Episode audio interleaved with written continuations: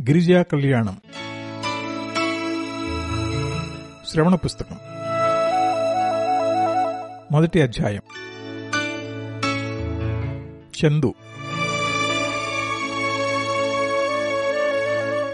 చాలా విశాలంగా అధునాతనంగా ఉన్న గది అది. ఆ గదిలో ఆ మంచం మీద ఉన్న మల్లె పువ్వు లాంటి తెల్లటి పక్క మినహా మిగతా సామానంతా పింక్ కలర్లో ఉంది. ఆ పక్క మీద సిల్క్ చారల పైజమా షర్టుతో సొమ్మసిల్లినట్టుగా గాఢ నిద్రలో ఉన్నాడు ఒక అతను తొలి ఉషస్సులో కాంతి పిల్ల తెమ్మెరలని జంటగా తోడుకొని తెరచి ఉంచిన కిటికీల గుండా లోపలికి వచ్చి అతన్ని తాకి మేల్కొల్పడానికి ప్రయత్నిస్తోంది. ఇంతలో మంచం పక్కన ఉన్న పింక్ కలర్ ఫోన్ గణగణలాడింది. మెత్తటి దిండులో తలదుర్చుకుని నిర్లక్ష్యంగా బోర్లా పడుకుని ఉన్న అతను ఫోన్ చాలాసార్లు మోగిన తర్వాత చేయి చాచి అందుకున్నాడు. ముఖం దిండులోంచి కాస్త పక్కకు తిప్పి కళ్ళు తెరవకుండానే నిద్ర బద్ధకంతో హలో అన్నాడు.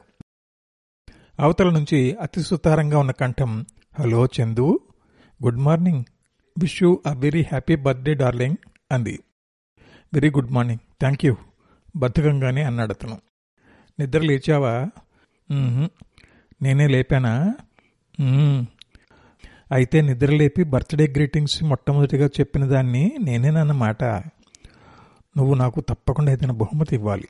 ఎంతో సంతోషంగా పలికింది ఆ కంఠం. Okay I'm very very happy. నిద్ర మత్తులోని గొంతు ఎంత బాగుందో తెలుసా?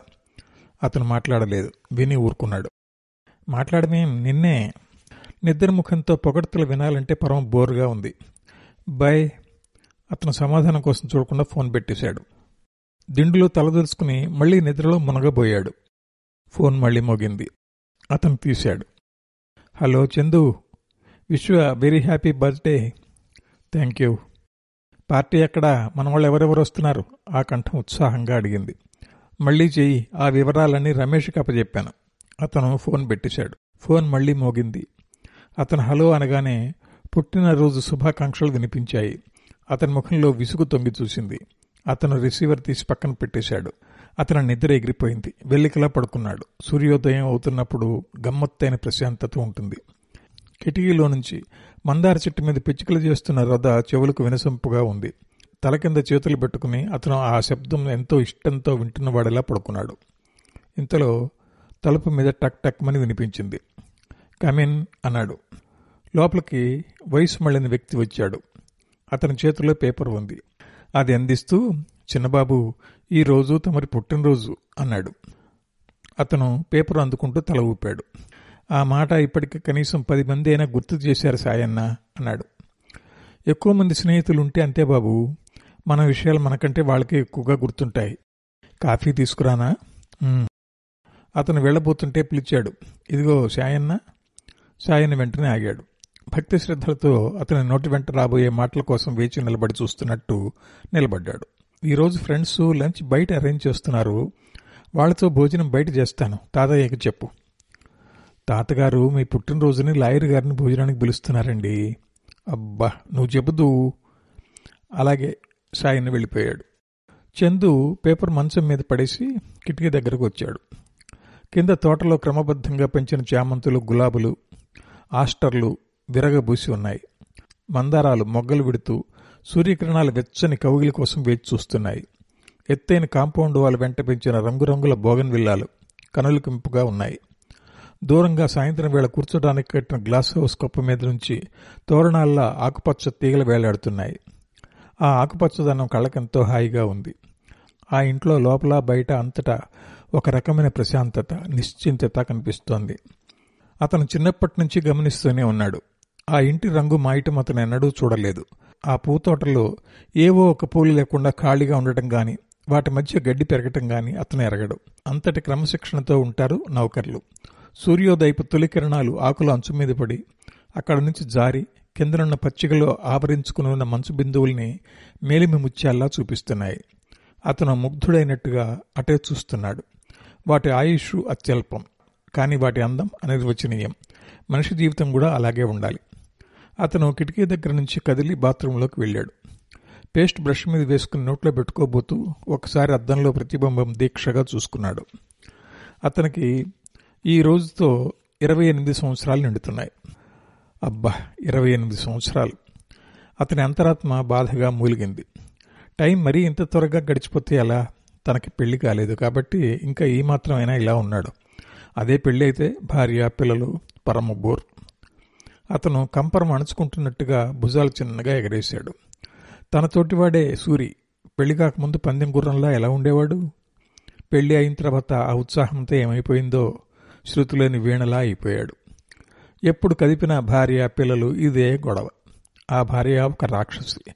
పెళ్ళి అయిన ఐదు సంవత్సరాల్లో ఇంకేం పని లేనట్టు ముగ్గురు పిల్లల్ని కంది. ఆ పిల్లలు ఆ భార్య. వాడిలో సరదా చంపేసి వాడిని జీవోత్సవం చేశారు. వాడు జీవిస్తోంది జీవితం కాదు నరకం. అతడు పళ్ళు తోముకుని టవల్తో ముఖం దుడుచుకుంటూ బయటికి వచ్చాడు. మంచం మీద కూర్చుని పేపర్ తిరగేయసాగాడు. మొదటి పేజీలో తాటికాయంత అక్షరాలతో పొరుగు దేశంలో మిలిటరీ ప్రభుత్వం గద్దెక్కటానికి జరిపిన విధ్వంసకాండ ఉంది. అతను దాని మీద ఆసక్తి లేనట్టు పేజీ తెప్పేశాడు. పేపర్ చివరి పేజీ నుంచి చూడసాగాడు. అక్కడ గేమ్ కాలం చూసి తర్వాత గుర్ర పందాల గురించి వివరాలు ఆసక్తిగా చూశాడు. సుఖంగా పెరిగిన అతనికి దేశంలో జరిగే అలజడులతో పనిలేదు ధరలు పెరిగితే జనం పడే బాధలు అతనికి తెలియవు.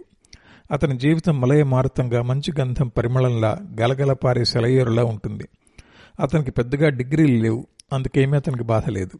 అతని కుటుంబం పది కుటుంబాలకు ఆశ్రయం ఇచ్చే స్థితిలో ఉన్నప్పుడు అతను భుక్తి కోసం ఇంకొకరి దగ్గర పనిచేయాల్సిన అవసరం ఎందుకుంటుంది ఒక్క మాటలో చెప్పాలంటే అతను రావు బహద్దూర్ రాజగోపాలరావు గారి ఏకైక మనవడు అనే కంటే అదృష్ట దేవత ముద్దుల కొడుకు అని చెప్పవచ్చు.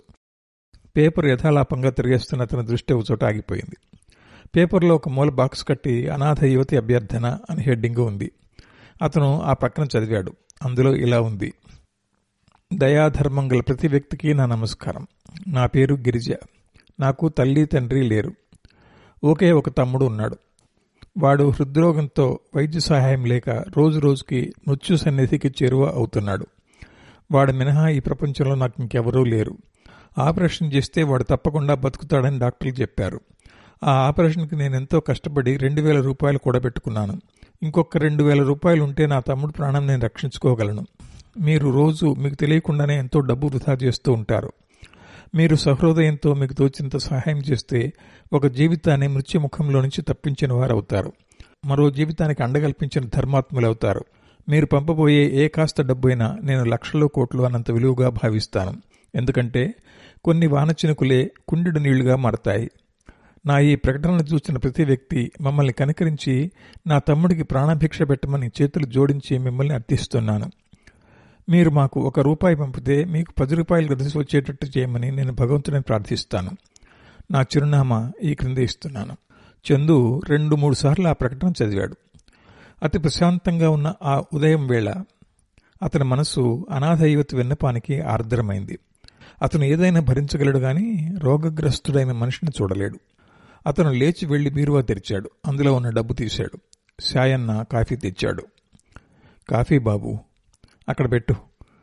చందు డ్రాయర్ సురుగులాగి అందులో నుంచి సిజర్స్ తీసి ఆ పేపర్లో ప్రకటన ఉన్న అంత మేర కట్ చేశాడు. కాఫీ కప్పు తెచ్చి అందించిన ఛాయన్నకి డబ్బు అందించాడు. ఏంటి బాబు ఇది? ఛాయన్న ఈరోజు నా పుట్టినరోజు కదూ? అవును. నా పుట్టినరోజు నాడు అమ్మ జ్ఞాపకార్థం ఏదో ఒక మంచి పని చేసి తీరాలనే అలవాటు తాతయ్య చేశారు కదా. అవును. ఇగో ఈరోజు ఈ మంచి పని చేస్తున్నాను చూడు అంటూ చేతిలో పేపర్ కట్టింగ్ అందించాడు. సాయన్న ఆ పేపర్లో ప్రకటన చదివాడు. అతని ముఖంలో సంభ్రమం ముప్పిరిగుంది.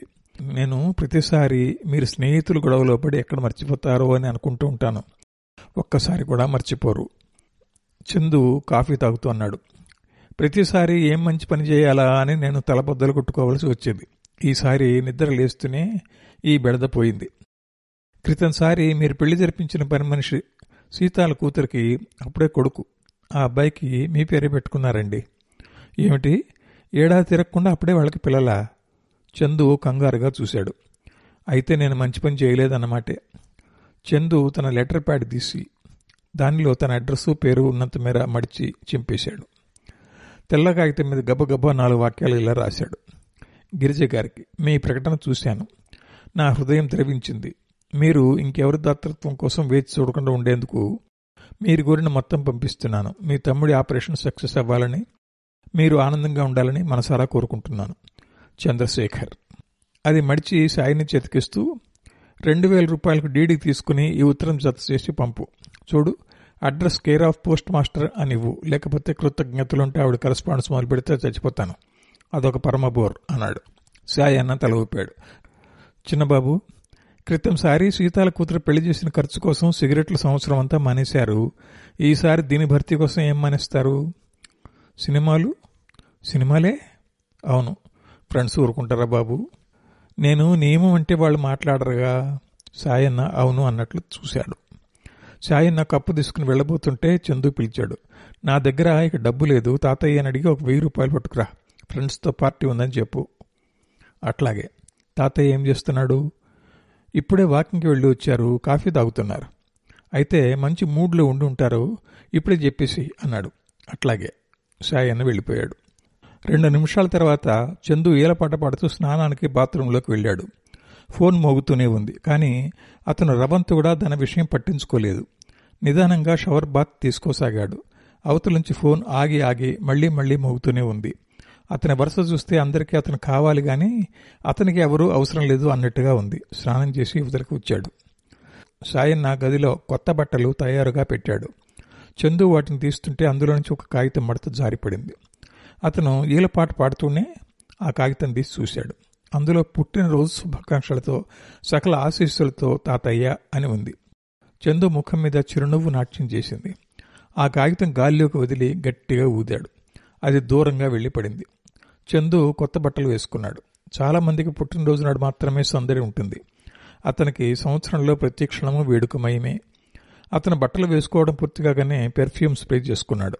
కారు తాళాలు తీసుకుని ఏలపాట పాడుకుంటూ తీరికగా విలాసంగా గది తలుపులు తెరిచి బయట అడుగుపెట్టగానే అతని నోటి మీద నీలపాట టక్కున ఆగిపోయింది. అక్కడ కుర్చీల్లో వరుసగా డజన్ మంది పైగా ఆడపిల్లలు మగపిల్లలు కూర్చుని ఉన్నారు. అందరి చేతుల్లో పూల గుత్తులు ఉన్నాయి. Wish you very happy birthday Chandu. అందరూ లేచి ఒకేసారి కలగా పులగంగా అన్నారు. రమేష్ పెద్ద గులాబీ దండ తెచ్చి మెడలో వేశాడు. వెరీ వెరీ హ్యాపీ బర్త్డే అన్నాడు. చందు తమాషాగా తల వంచి అభివాదం చేశాడు. Thank you thank you very much. Wish you all the good luck అన్నాడు ఒకడు ఇంకేం లక్రా బాబు ఈ ప్రపంచంలో నా లక్కంతా వాడిదేనయ్యే అన్నాడు ఇంకొక అతను అసలు లక్కు భార్యామణి వస్తే గానీ బయటపడతాయి పాపం మన సూర్యుని చూడరాదు. అందరూ అతని ప్రసక్తి రాగానే విచారంగా ముఖం పెట్టారు. అందుకే మనం ఎవరికీ లొంగకూడదని అనుకుంటే అసలు పెళ్ళి చేసుకోకూడదు అన్నాడు చందు. అక్కడున్న ఆడపిల్లల ముఖాలు విలవిలబోయాయి. చందు అది గమనించగానే అన్నాడు పెళ్ళి కంటే నాకు స్నేహంలోనే నమ్మకం ఎక్కువ. ఇంతకీ పార్టీ ఎక్కడ? చందు రమేష్ వంక చూశాడు. హిమాయత్ సాగర్ దగ్గర స్వీట్ డ్రీమ్ కాలేజీలో లంచ్ ఆ తర్వాత బోట్ షికారు. రమేష్ చెప్పాడు రోజు అప్పటికి అయిపోదే మరి? రాత్రి చాలా మిగిలి ఉంటుంది. అప్పుడు మళ్ళీ పార్టీ కానీ అది మగవాళ్ళకు మాత్రమే పరిమితం. అర్ధయుక్తంగా చూశాడు రమేష్. అందరూ గొల్లు నవ్వారు. మెడలో పెద్ద గులాబీ దండతో చేతిలో పూలగుత్తి పట్టుకుని వెంట మిత్ర బృందం పరివేష్టితమవగా రాజకుమారుడిలా మెట్లు దిగి వచ్చాడు చందు.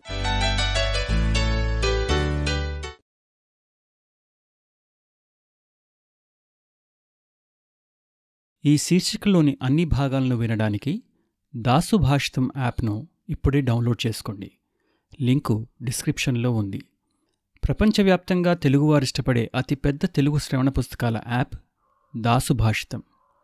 ఎంతో ఉచిత కాంటెంట్తో పాటు సాహిత్యం సైన్స్ అద్వైతం ద్వారా వ్యక్తిగత వృత్తిపర ఆధ్యాత్మిక ఎదుగుదలకు సోపానం కావడం దాసు భాషితం ప్రత్యేకత. మరిన్ని మంచి శ్రవణ పుస్తకాల కోసం దాసు భాషితం యాప్ను గూగుల్ ప్లేస్టోర్ యాపిల్ యాప్ స్టోర్ల నుండి నేడే డౌన్లోడ్ చేసుకోండి.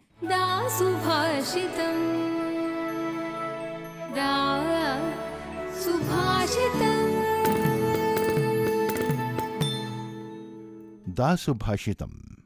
సమగ్ర శ్రేయస్సుకు సోపానం. WWW dot Dasubhashitam dot com